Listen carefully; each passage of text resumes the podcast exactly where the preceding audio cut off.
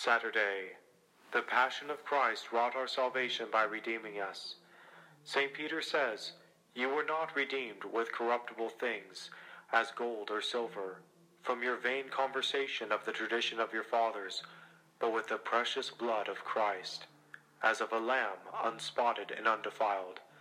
1 Peter chapter 1, verse 18. St. Paul says, Christ hath redeemed us from the curse of the law being made a curse for us.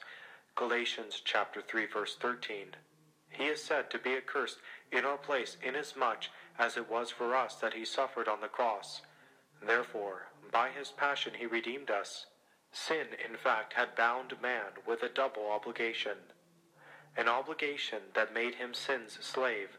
For Jesus said, Whosoever committeth sin is the servant of sin. St. John chapter 8 verse 34. A man is enslaved to whoever overcomes him. Therefore, since the devil, in inducing man to sin, had overcome man, man was bound in servitude to the devil. A further obligation existed, namely between man and the penalty due for the sin committed, and man was bound in this way in accord with the justice of God. This too was a kind of servitude, for to servitude or slavery it belongs that a man must suffer otherwise than he chooses, since the free man is the man who uses himself as he wills. Since then the passion of Christ made sufficient and more than sufficient satisfaction for the sins of all mankind, and for the penalty due to them, the passion was a kind of price through which we were free from both those obligations. For the satisfaction itself, that by means of which one makes satisfaction, whether for oneself or for another, is spoken of as a kind of price by which one redeems or buys back oneself or another from sin and from merited penalties. So, in Holy Scripture it is said, Redeem thou thy sins with alms. Daniel chapter 4 verse 24. Christ made satisfaction not indeed by a gift of money or anything of that sort, but by a gift that was the greatest of all, by giving for us himself. And thus it is that the passion of Christ is called our redemption. By sinning, man bound himself not to God, but to the devil. As far as concerns the guilt of what he did, he had offended God, and had made himself subject to the devil, assenting to his will.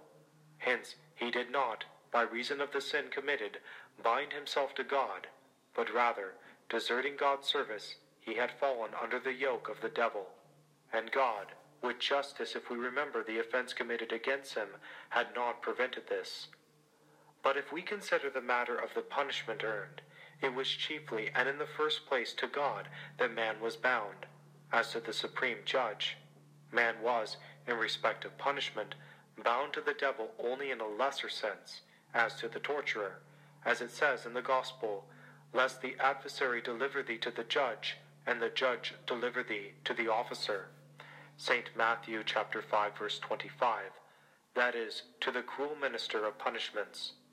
Therefore, although the devil unjustly, as far as was in his power, held man, whom by his lies he had deceived, bound in slavery, held him both on account of the guilt and of the punishment due for it, it was nevertheless just that man should suffer in this way. The slavery which he suffered on account of the thing done God did not prevent, and the slavery he suffered as punishment God decreed. Therefore, it was in regard to God's claim that justice called for man to be redeemed, and not in regard to the devil's hold on us. And it was to God the price was paid, and not to the devil. The third week in Lent, Sunday,